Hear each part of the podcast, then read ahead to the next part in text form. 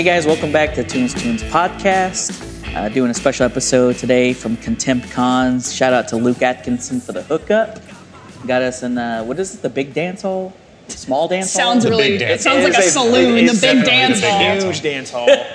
it's the biggest dan- dance the hall. the biggest dance hall I've ever seen. Uh, no, but he, uh, you know, th- he works for Oklahoma Contemporary. They're having uh, this convention this weekend. I think it's going to be. This is the first one, right? Yeah, first And one. they're First hoping to do it every year here in uh, April, I think. Yes. And so, uh, shout out to him for letting us uh, come out and do a panel and uh, kind of letting us do our own thing. He uh, reached out to me and was just like, "Hey, come come hang, and you guys can do an episode here if you want." So that was cool. Uh, but yeah, uh, why don't we do a roll call real quick? We'll just go down line here and uh, All right. shout yourself out. Hi, uh, everyone. I'm Caleb Masters. I'm the editor in chief of the Cinematropolis.com, and I host the Cinematropolis podcast, The Cinematic Schematic.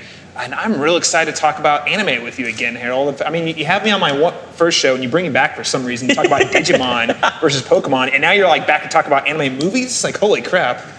It's just the natural progression of it, and especially if I was talking to, and that's kind of the whole vibe behind this episode is like the film aspect of it. I feel like you guys all have, uh, you know, very, uh, like film is very important to you, Mm-hmm. and so uh, I know like some of my other guests probably would be into it, but I think you guys just have like that that deeper level, and like you really get into the weeds and and are really like into like the details of the stuff, and so that's why I wanted to bring out some. Uh, some of my peeps from the cinema trop.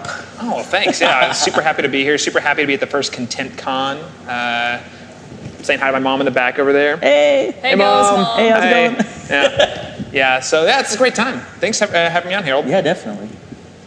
Hi, my name is Alexandra Bohannon. I also do podcasting on the cinematropolis.com on the Cinematic Schematic podcast. Um, I have a segment on there called Soundtrack, which is all about film scores. And um, we have actually, now that I realize this, um, so we have only had, what is it, four, four regular episodes so far. Yeah, four regular. Um, with a couple special Hooten what's it's every once in a while. But one of my earliest picks on uh, film score was doing Nausicaa in the Valley of the Wind. I Oh, actually okay. have that, um, like a hard copy import of that album. It's one of my prized Oh, possessions. dope. It's really good, and that fa- music is fantastic. Have you ever heard that thing uncompressed? Oh, I- it's uh, so good. it sounds amazing. I should definitely let you guys uh, listen and not illegally steal it for sure. It's worth the torrent. No, I'm kidding. But yes, uh, that's what I do, and that's who I am. And uh, big, big shout out for uh, my previous store manager in the back. He just he just wanted to show up and hang out. I appreciate Oh, his with the yeah. glasses? Yeah. What up, boy? Yeah, hey, what's up, man? Hey. Yeah, so we definitely uh, we have like a core group of nerds that follow us around. So that's me. I am Daniel Bokemper. I previously contributed to the Satoshi Kon episode with Harold a few weeks, months back, maybe. Uh, so I'm probably just going to re-recite or recite that episode verbatim. Just regurgitate, regurgitate Yeah. it. In fact, this is all just taken from that episode. You're actually spliced Exactly, together. even this part right He's here. actually not even here. But uh, I uh, contribute to the Cinematropolis um, alongside Caleb and Alexandria. I also uh, contribute to World Literature Today and WickedHorror.com for Dude, you're on different World Lit today? Yep. Shut up. Just that's big amazing. shit, That's, yeah. he's a big, Great he's a big yes, boy. spot. Time's I pretty valuable, so if we could just like Oh yeah. Hashtag. We've got to get Daniel uh, out of here. He's Yeah. got he's got moves to make in, I this, actually- in these streets. yeah. Yeah, I actually used to work next to World Lit today in uh, the Carl Albert Center in graduate cool. school. Yeah, yeah. So fun stuff. No, definitely, and yeah, it's just it. I think you all bring such a different thing to the table. Just I think it just goes back to like our our personal tastes in film, and so that was the other reason, you know, kind of bringing you out and you know wanting to discuss, you know, maybe one or two or a few of our favorite films and kind of getting into why those kind of stick out to us. Um, as you guys know, you've been on the show before. Like that's kind of the whole point behind my show is that um, you know we really want to get into why these things have stuck out to us, why are these things so important to us, and uh, you know just kind of some of the deeper themes in that.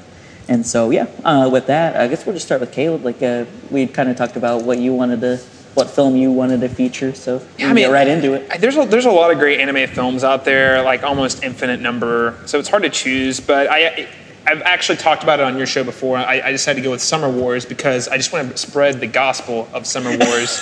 uh, it's a great movie. I love that. I feel like no one talks about it except for people who've seen it, and then they're like, "Oh my gosh, this is amazing!" All like 20 of them. Uh, it's from the director uh, Mamoru uh, Hosoda. He, he also directed The Girl Who Leapt Through Time, Wolf Children, and The Beast and His Boy. Shout out to Wolf Children. Wolf Children is a good film.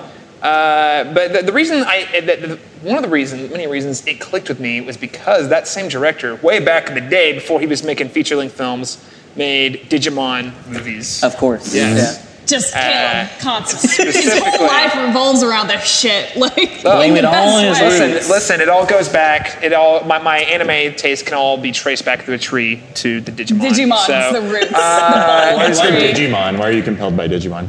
Because it's the superior children's anime. Like Okay. better than Yu-Gi-Oh, better Yes. than uh, Pokemon for sure, How? better than Beyblade. Oh boy, let's, Oh, is let's it better than Beyblades? You need a comment. I thought he was gonna call you.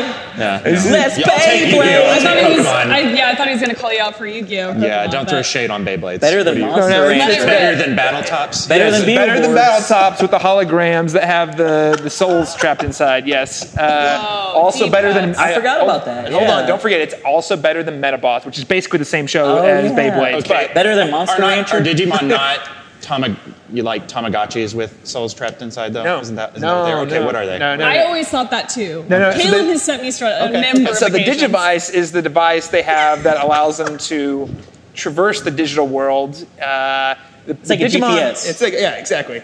Basically, Okay. because it, it, sometimes it is a GPS whenever they need it to be. Literally. Okay. but the, the Digimon are partners. Yeah. They are born of eggs in the digital world, and they evolve based on like so. Usually, most of them evolve to what's called their rookie stage, which is like their second stage. Beyond that, you have to either kill other Digimon and take their data, or you have Digimon partners who help you digivolve, like without killing a bunch of things.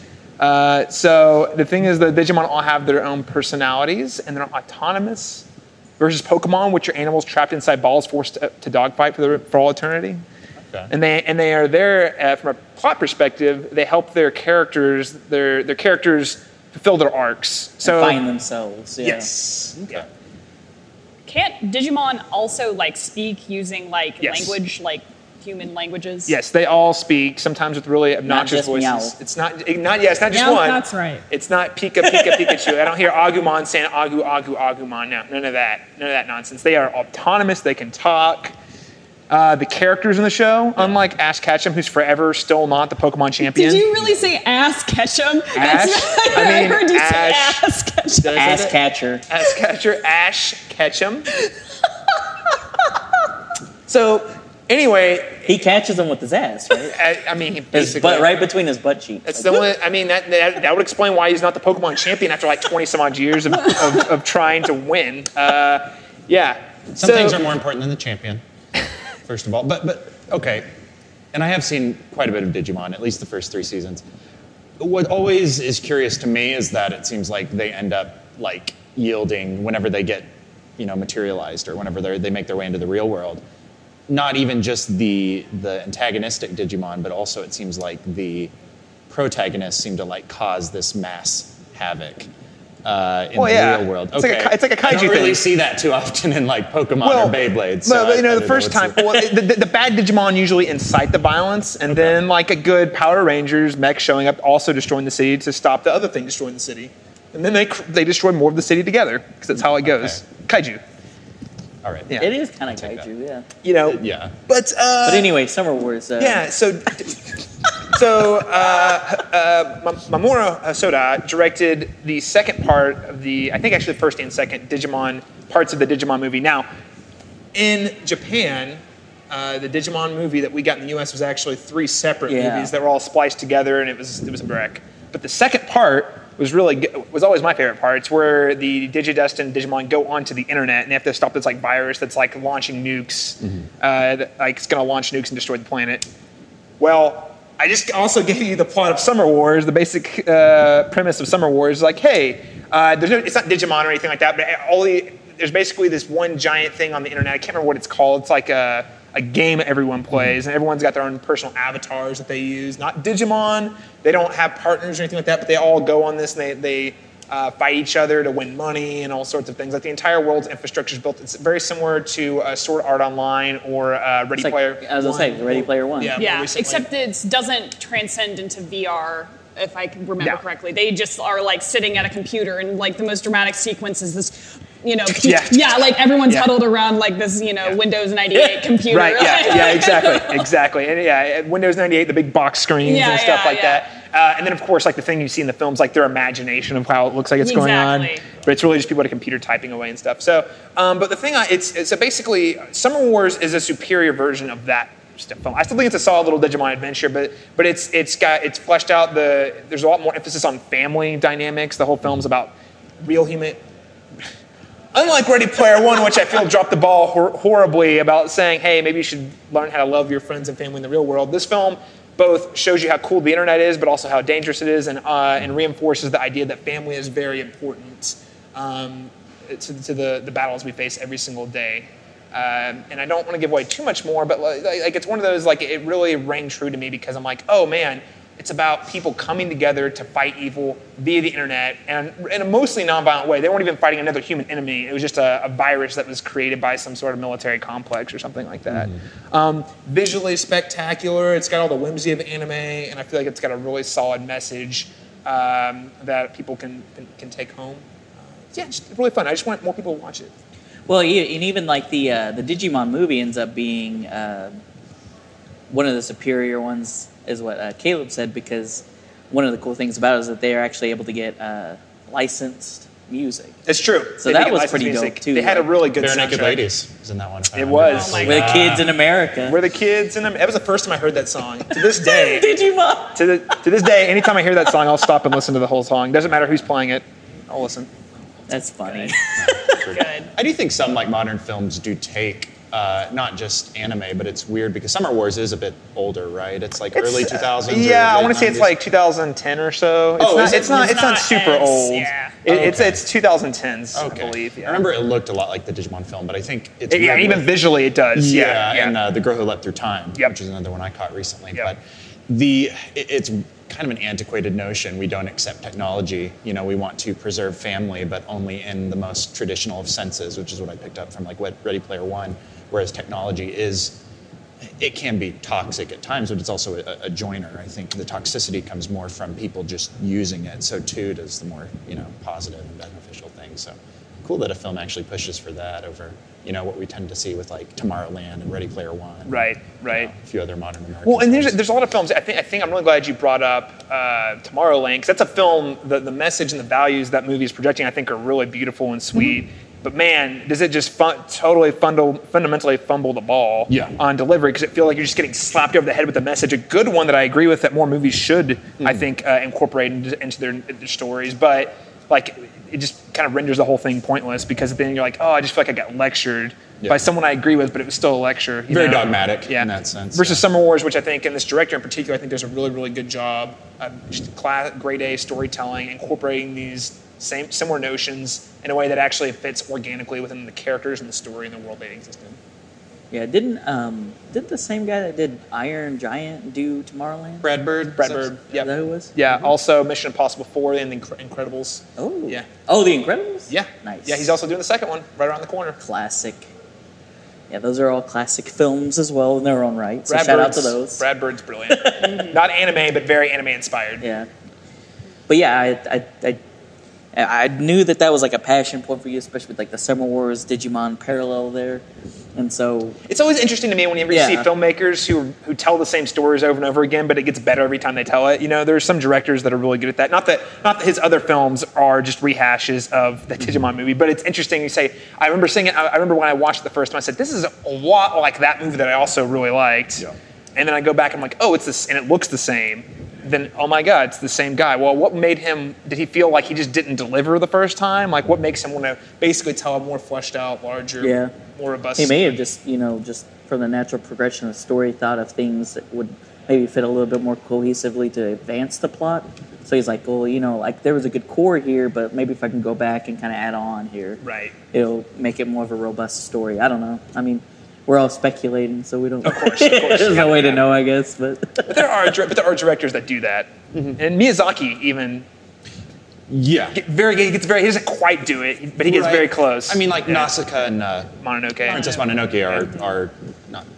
I'm, I would almost say near identical. Like, They- I mean, yeah. they're different in a lot of ways. They are. Yeah. but he's very much into those themes, though. Yeah. When you think about it, like it's you know very much a uh, a man versus man, man versus nature, man versus self. Like there's With the self-destructive nature. of yeah man. and those are all like very those are all very like prevalent in his in like the narrative in his stories like they're all very visually stunning and like they look great but you know on the in like the details of it you can kind of see like those themes mm-hmm. whenever you actually look at like what's actually happening and so i think that's kind of where his where he kind of like lives and that's like he's like grooved like built in his niche there but yeah, I mean, definitely, I, I agree. And uh, but Alexander, I was gonna say, what was you? Uh, I was sorry, I didn't mean to cut you off there. Yeah, no, no, no, no, you're Caleb good. always has He's like, "That-" other things to talk I about. always have other things to say. I just want to say I, I, I, I'm glad that we, we we had a, we, in, our, in our conversation leading up, I was glad we all established we weren't going to talk about a Ghibli film. That way we can sprinkle it in versus like just gush on Ghibli films Oh, the whole yeah. time. Right, Because it's so easy to do. that just I mean, goes it's without easy. saying. Yeah, you know, maybe we could go around at the end and be like, favorite Ghibli film and why, or something spicy like that. I don't know. Spicy. yeah. Um, but yeah, so did you have a No, no. other? Oh, okay, cool. I couldn't tell. Um, so uh, let's see. The film I wanted to actually bring to everyone's attention is directed by Makoto uh, Shinkai, um, and it's called Garden of Words. Um, you might know Makoto Shinkai from other more prominent works. I mean, they're all pretty well known at this point. Five centimeters per second, and of course, Your Name, which rose to huge uh, popularity in the United States and of course in Japan. I saw that. Is there like some statistic of like how it it broke some crazy records uh, in their box office Yeah. when I it think was it's- released? think It's like the the highest number- grossing. yeah. highest grossing, yeah.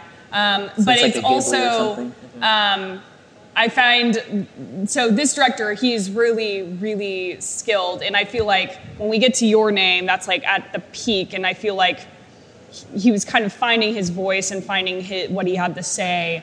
Um, Caleb and I have talked about how uh, the film, all of his films can feel a little bit uh, melodramatic at points, in ways that can be for good or ill. But your name, I think he fully synthesizes how to incorporate the melodrama without it being really like heavy-handed and just like just whack you over the head with it a little bit. Um, Garden of Words um, has a like a teaspoon at like one specific point, and when you're there, you're like, okay, that's what it is, and then but we move on from it.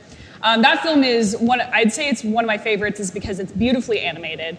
Um, it's just gorgeous, and it's. I sent it to a friend of mine who, uh, like, I just sent a trailer to him, and he lived in Japan for a few years, and he's like, "Oh, I can't watch this because it makes me homesick because, like, homesick for Japan because of just how beautiful it, like, and how it looked like the bus stops and how it looked like the train station and like the rain and the rainy season and in summer and you know he's like even the apartments you know like they looked like They the apartments yeah, yeah Yeah. and of course you know obviously the director he is japanese he lives in japan so he's got that on lock but in terms of being able to elicit a mood from like someone that hasn't even watched the story or know anything of what it's about you know it's like you know oh that's I, he really understands my perspective of yeah. japan He like really is able to incorporate kind of like a, a slice of life, kind of. Yeah, very kind of slice vibe. of life. At least for Garden of Words, it's it kind of it really builds to this this one plot point, which I mean, I went into it not knowing a whole lot about it, besides the fact that there's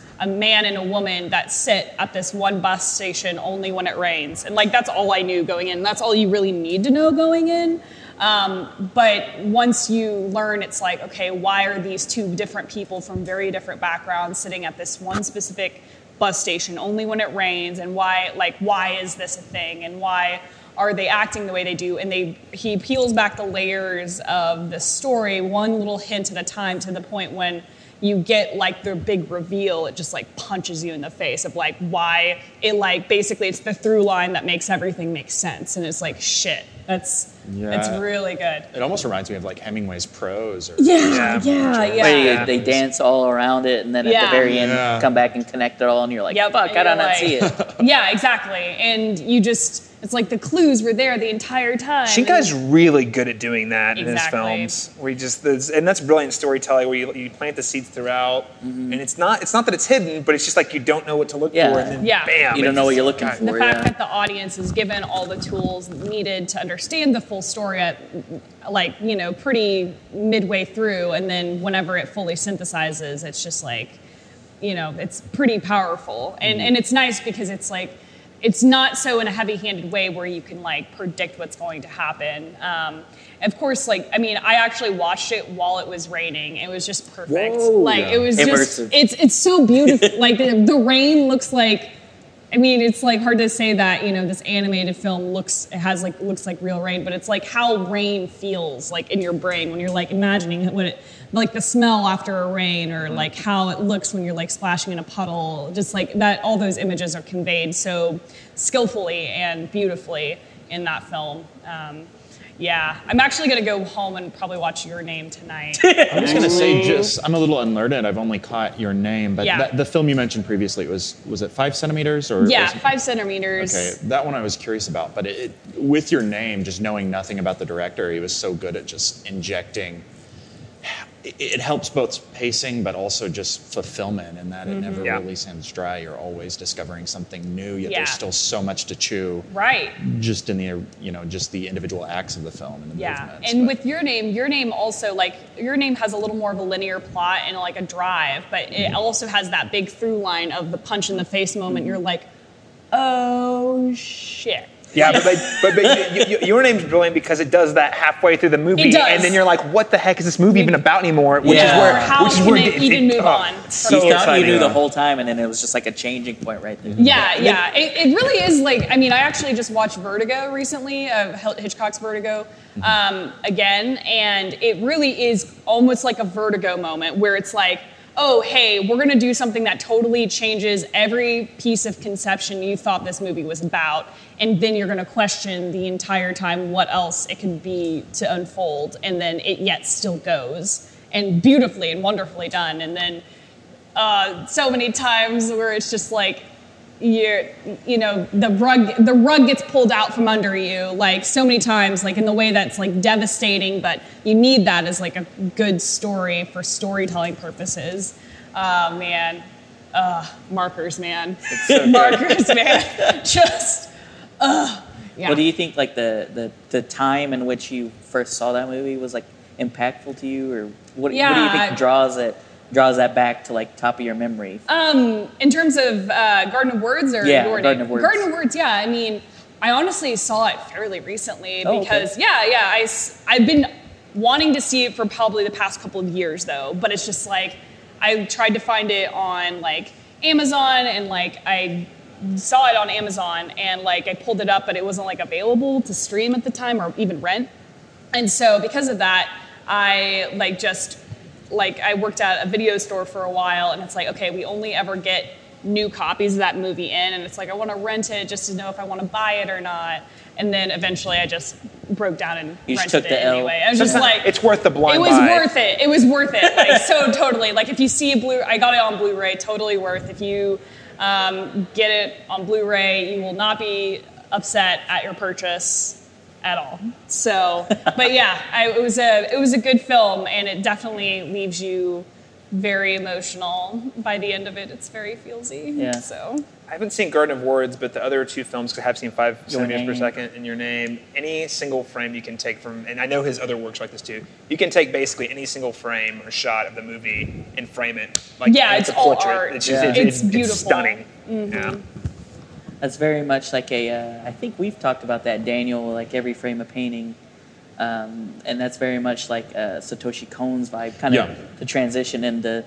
Uh, I may have a good idea of what you're going to talk about, but Right. maybe not exactly. But I mean, it's going to be verbatim. well, with. Satoshi Kon, he is very much, and you know, we've seen that theme through like the movies that we've talked about so far. Is that it's they're visually stunning. They look good, like the animations, like very much uh, inspired by traditional anime, but some of the deeper story and like plot points are something different that you probably haven't seen like since or before. Yeah. And I think salient enough to where it does it, like, especially with Kon's work, it's not. it, it's within the realm of anime, of course, but then it, it goes on to influence Nolan and influence Aronofsky um, just very directly. But uh, on that note of, of what Caleb had mentioned about a kind of a reiteration of theme, or almost the same story in a way, but but refined and, and made better in some way or different.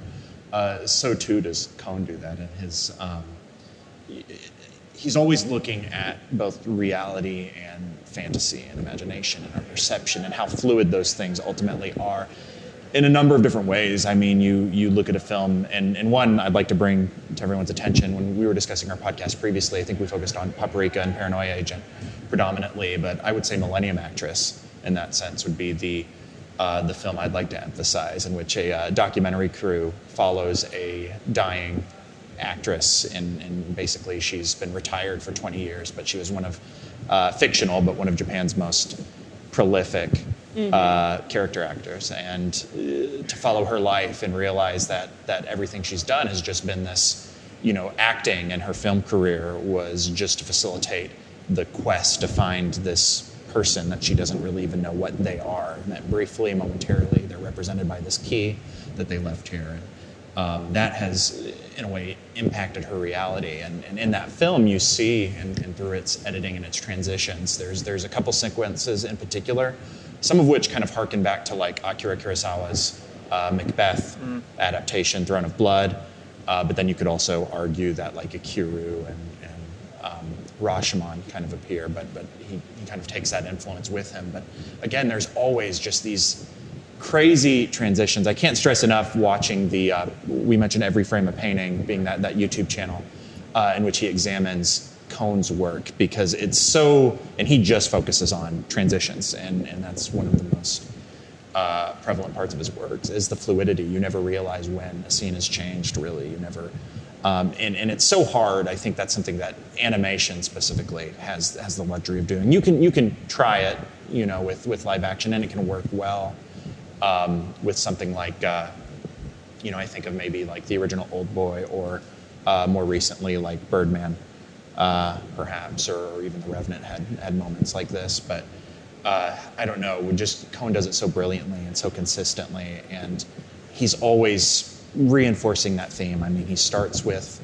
Um, I want to say Millennium Actress was his first film, and it kind of just looks at how her, you know, the reality of her career has or maybe the fantasy of her career has infested what her the reality of her career was the main character uh, whereas when you get something more recent like Paprika, it, it, it is about you know the the invasion of dreams into reality and, and the, the, convergence of those things. And his unfinished work was The Dream Machine, which was supposed to take entirely on the you know kind of the metaphysical realm. And, um, go from there. I don't know if I'll ever actually see that film. Unfortunately, fingers crossed. But, right, we'll see. Enough of it's done to where they'll probably finish it out. Maybe, but like Madhouse is the most, which the, the studio who did virtually all of his films through, they uh, and Paranoia Agent, it, they're so lethargic. I mean, right now, if you wanted to buy, I think there is only one Blu-ray printing of Paranoia Agent. Probably, and it's like, it's like three hundred and fifty dollars. Yeah, and it's a thirteen episode anime. I mean, it comes with a lot of stuff. But it's in high demand. Cool, but and I think eventually they might be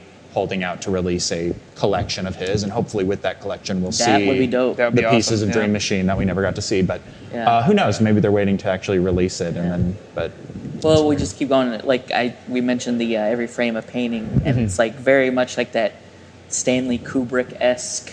Yeah, Because I think Steven was the one that mentioned it when we did like the Cowboy Bebop episode. That Mm-hmm. you feel like every, uh, and that's specifically to that show, is that you feel like it's so like well paced and like everything is there intentionally. Mm-hmm. Whereas like I think you see that in like the work of like people like Miyazaki, people like Satoshi Kon. Mm-hmm. You feel like it was like almost painstaking that they wanted to get every single thing right and like every single thing that's that made like the movie is there for a reason. Mm-hmm. and so you could literally it's like what caleb said you could take a still frame from any part of the movie and it's and frame it.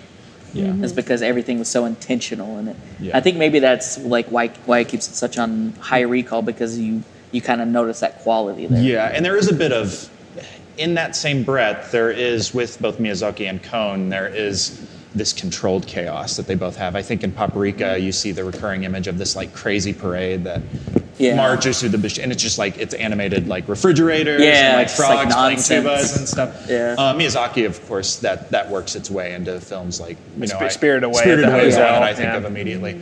Um, and, and so there is, I mean, with animation, everything is likely intentional for the most part, but um, it also plays into a bit of chaos, a bit of not knowing what it is, a bit of the ineffable, you know, trying.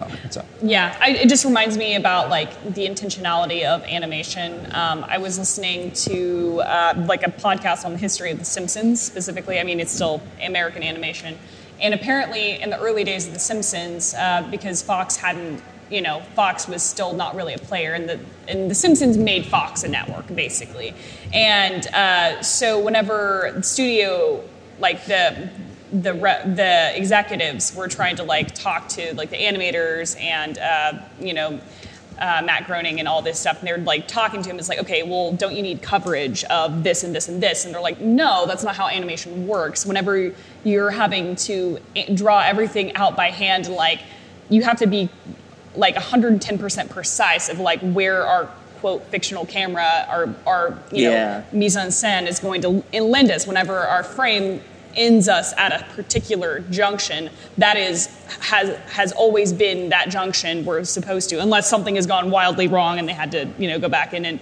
draw like a connecting panel or something but it's always going to be you know like no you don't just need coverage like you Yeah. do in traditional like live action film or television which I That's an is interesting, interesting thing to think about. Like, you yeah, don't- you no, don't it's even so really- cool. Yeah, I think because you just you're just used to it's like it's like oh well we already got this set up. Why don't we get like you know 50 seconds of B-roll of whatever, or we turn the camera on early? But no, that's not how it like it's not how it could ever work. Everything, I, it's uh, you know, in the best animation, I think everything is storyboarded ahead of time. Absolutely. You I mean, so oh it- yeah, you can't not. like I I think that, and that's one of the benefits of anime that, that only a handful of like live action film directors can, can nail down is being able to. With Stanley Kubrick, for example, in The Shining, the can has to be facing this way exactly. It can't Yeah. be can't be crooked. It has to look exactly that way. You know, in animation, You just draw can- it that way. Yeah, exactly. You just draw it that way, and if someone doesn't draw it that way, you know, as a director, whoever's their art director stops and says, "No, no, no, this needs to be this way," and it's always that go away from the get go. Um, versus live action, where like most directors have an eye, they have they want a shot to look a certain way, but some directors, especially, aren't nearly as worried about those those details. yeah, I think you're right. yeah. And there's a, there's a give and take. I mean, if you go too much, I mean, sometimes Kubrick, uh, as much as I love his films, it can feel quite a bit clinical. Right. Yes. You know, where Yeah. where I think I always like uh, to reference like Lars von Trier's method of filmmaking. He doesn't practice it, but what was it, Dogma '95 or Dogma '98? Have you heard of that? Yeah. It's yeah, where you just let the scene be the scene, and and you have a story to tell, and and we'll go from there. Or uh, Finds it, or or Terrence Malick, you find the movie in the editing room. yeah. You know? Who who is the director? I think it's maybe I don't want to say Nicholas Lay, but he did uh, Topsy Turvy and Mr. Turner more recently. Um, but he doesn't write his script like any of his dialogue. Like he has a film. Um, it's I cannot think of his name right now, but but last name Leigh.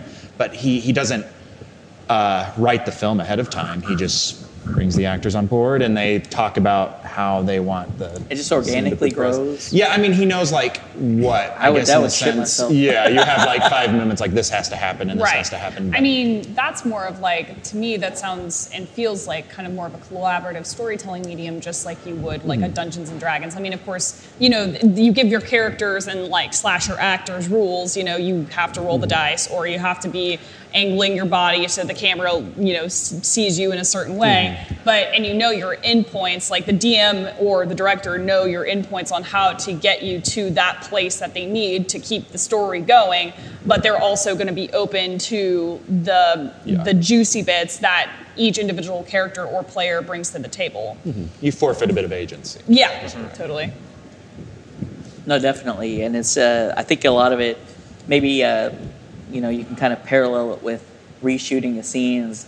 I mean, we probably would never know how many things were redrawn for some of these movies. Oh, sure. So that, that's kind of the parallel, I guess, you can make instead of reshooting a scene or changing something. Yeah. Having to redraw something is par- probably the closest thing that you could parallel as far as like animation versus like a live action setting.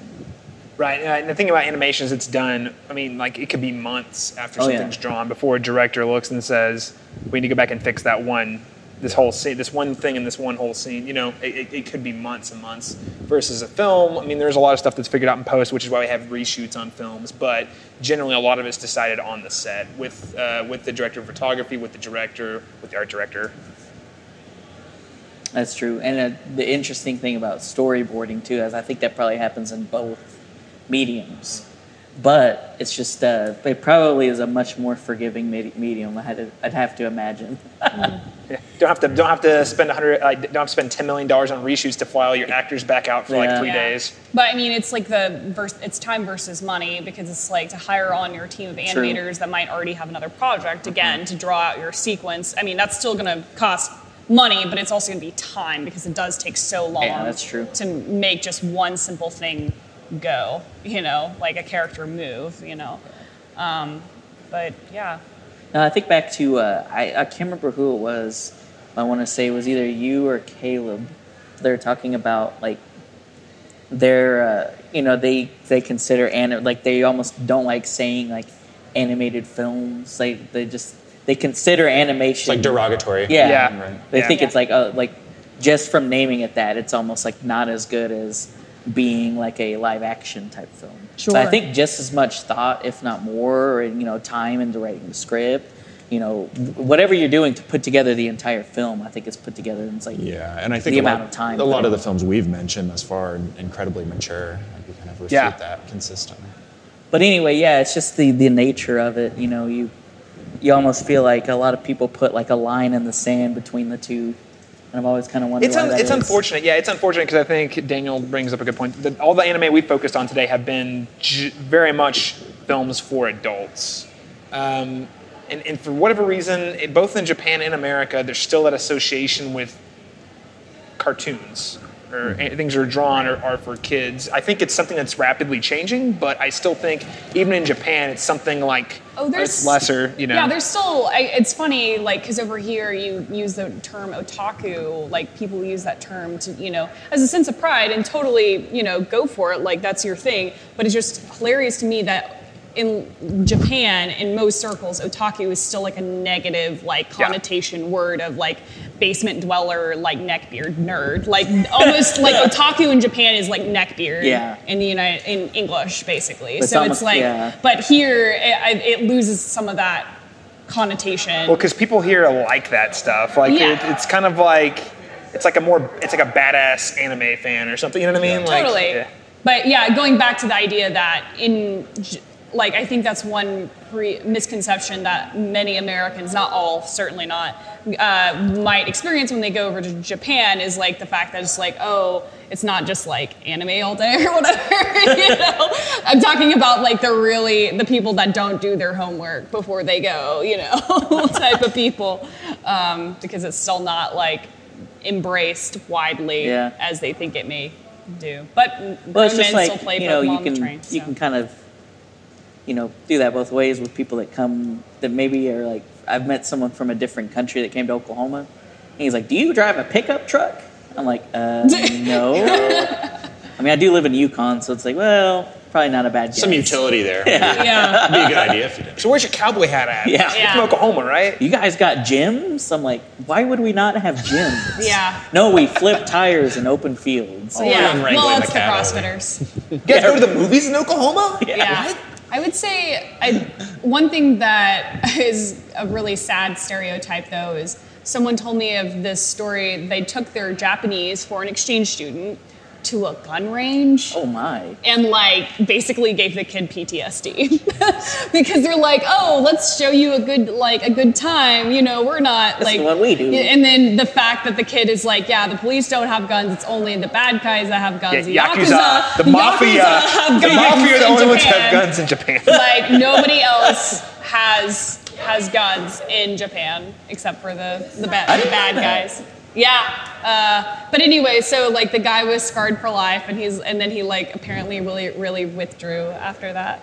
America I know. is all part like of the. uh, America like He was- scared the shit out of him. America scares me. oh We- yeah, I'm America's American. scared. Yeah, for real. totally. We do. Yeah.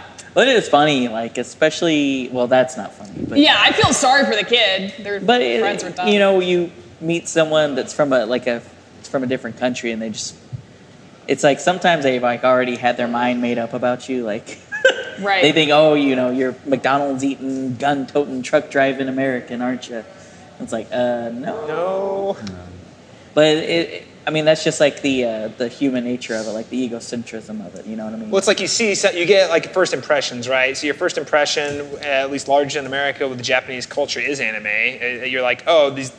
Which, when we were growing up, anime was targeted at children because it was that was just cheap animation to uh, purchase and import and dub over uh, back in the '90s. So a lot of people who didn't grow up in the '90s don't, who haven't researched this, or even people who did grow up in the '90s and only have that experience, think, oh yeah, well, anime is a Japanese thing, so I guess all Japanese people are into anime, you know, or something along those lines. And when the case is, it's a lot like, you know, in America, like anim- animation here, like it's it's family friendly. Uh, it's except for I would say it's like almost like less well received than animation in America is. Well, I don't I know. think I, there's a- mean, yeah. there's a right. I mean, again, going back to The Simpsons changing everything. The Simpsons really unlocked the idea of animation for adults in prime time, and gave us obviously Family Guy, Futurama, Archer, and then of course like Rick and Morty. Rick and Morty wouldn't be a thing. a thing without South- The Simpsons. South Park, South yeah. Park, of course. So it's just like, um, it, like animation is either. We actually talked about this very thing on my episode about the weird like transitioning daytime animation Yeah. to uh, for adult animation and how we were talking about only how cart- Cartoon Network is the only cartoon channel that really does that well with a middle block of like regular show and adventure time which is like stuff that adults watch and love i love regular show and it's just like but it, the fact that it's still during like a, a daytime children's Yeah. post after school block you well, know yeah, we talked about that because like uh, the role that Miguzi played. Yeah. Because Miguzi is like the buffer. You- Like you have like your regular like Ed and Eddie or whatever bullshit was on. Yeah. And then Miguzi is like okay, like we have some little regular stuff, stuff, but there's like some anime stuff, and then into And Toonami. Toonami. So And that was effectively like like that buffer to get into that anime, like that adult like section. Well, I think I think it's I think it's pretty brilliant for what Cartoon Network did because that basically paved the way for adults embracing anime down the line, right? 'Cause it's like- Right. It's like a funnel. Yeah, you start with the kids' family-friendly program, then it gets a little Yeah. more teeny, tweeny, and then all of a sudden you're in Adult Swim territory. And it's like, Yeah. whoa, whoa, this, this style and then can you actually have be like, this dark or and then you have heavy or- Steven Universe, which is a show that I don't know of any children that like, but only my adult friends do. You know, which is it's amazing show, right? Yeah. So it's just like that has like overtones that I can't believe, like You're like, this and is stuff. This is like this is. Kids watch this. Some children do watch this, Yeah. but like it's like so relevant for me and my friends. So it's just really it's interesting to see like the transition of anime and animation from you know that This is a kids thing. this is a kids thing Yeah. too. This is a medium of storytelling for all ages, including adults and solidly adult content. Yeah, I think you're. I, I agree with you 100 percent because, like you said it, the exact way that I was thinking is that there was like the Simpsons was really like that turning point because up to that point there was like Looney Tunes and all that shit's really like for kids. in Yeah, quotes. Wacky, the it's Flintstones and But then the you get to like that, and there's like some more adult themes. There's like it's, and especially with Steven Universe, I think they probably have to owe a lot to The Simpsons too because if there hadn't been a show like that, I don't Yeah. think shows like Steven Universe, like I've watched, I only watched one episode, and I was just like, wow, like this is like an adult cartoon. Yeah, it Not is. just because like I'm gonna cosplay as uh, Steven either, but uh, he would do an amazing. you can't see him. This co- this guy could do an amazing Steven. if Steven. Universe was a human, that is you. That's Just me. shave your beard, Harold, and you're basically there. I mean, Uh, just got to get a giant like belly button ring. Yeah, yeah. I already got one. No, Nice.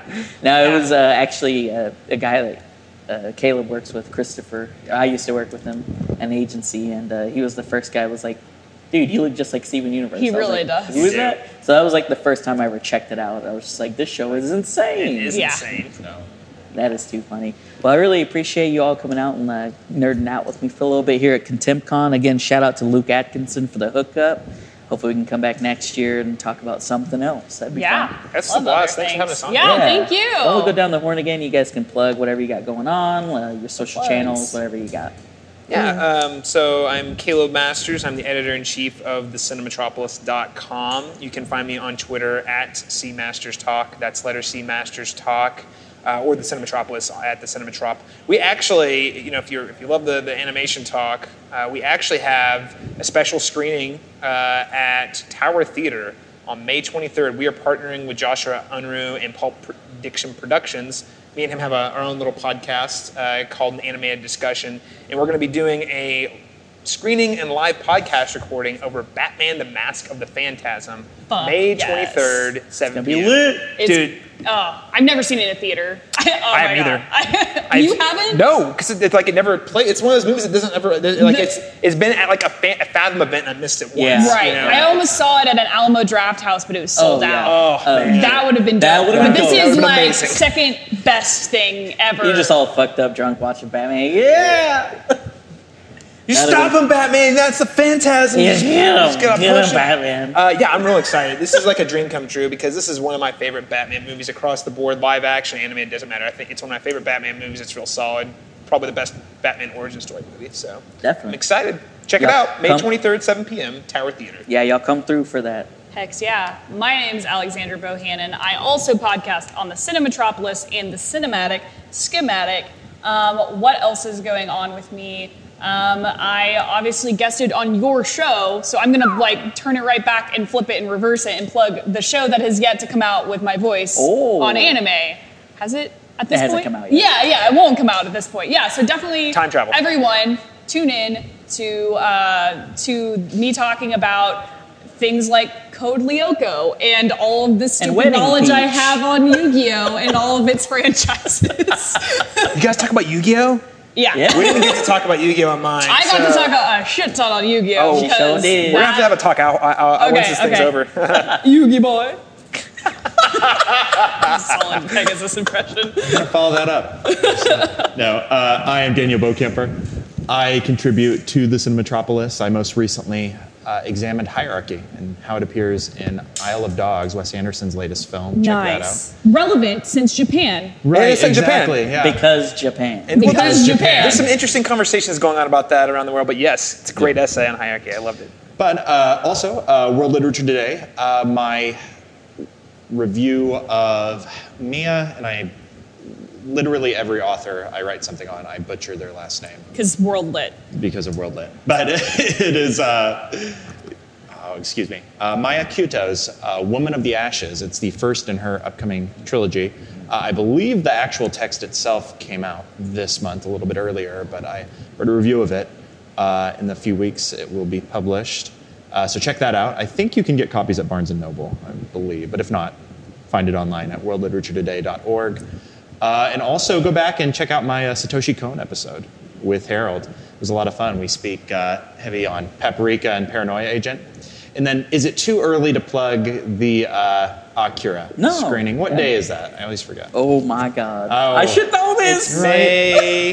you can blame Harold, not me. It's No, we're uh, so like Daniel said, we're going to be showing um, Akira at the Tower Theater, just like uh, Caleb showing Batman for the same series. But we're doing a whole theme in May. It's called animation, and so we're just uh, a few of us like that do podcasts and such around the city are showing some of our favorite animated films. And so that's going to be May 16th as a Wednesday, 7 p.m. We're showing Akira at the Tower Theater. Man, I can't even begin to say how exciting for that one too. The animation that's stellar. Good job on you guys for tracking down those rights. I know that was a whole adventure.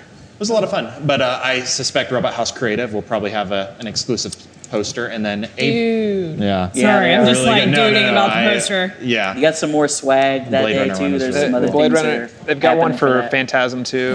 yeah. also exclusive T-shirts by Avery Wilson. Wilson as well. So. Damn, son, we're It's just gonna be- getting loaded with the swag. It's gonna be swag. legit. So I'm ready. All Well, thanks again, guys. Uh, and as always, you can follow us on social media. That's Tunes Tunes Podcast, T U N E S slash T O O N S. We're on Facebook, Instagram, Twitter, and then you can listen to us on Google Play, iTunes, wherever you listen to your podcasts. So thanks again. Thanks. Thanks, guys. Thank you.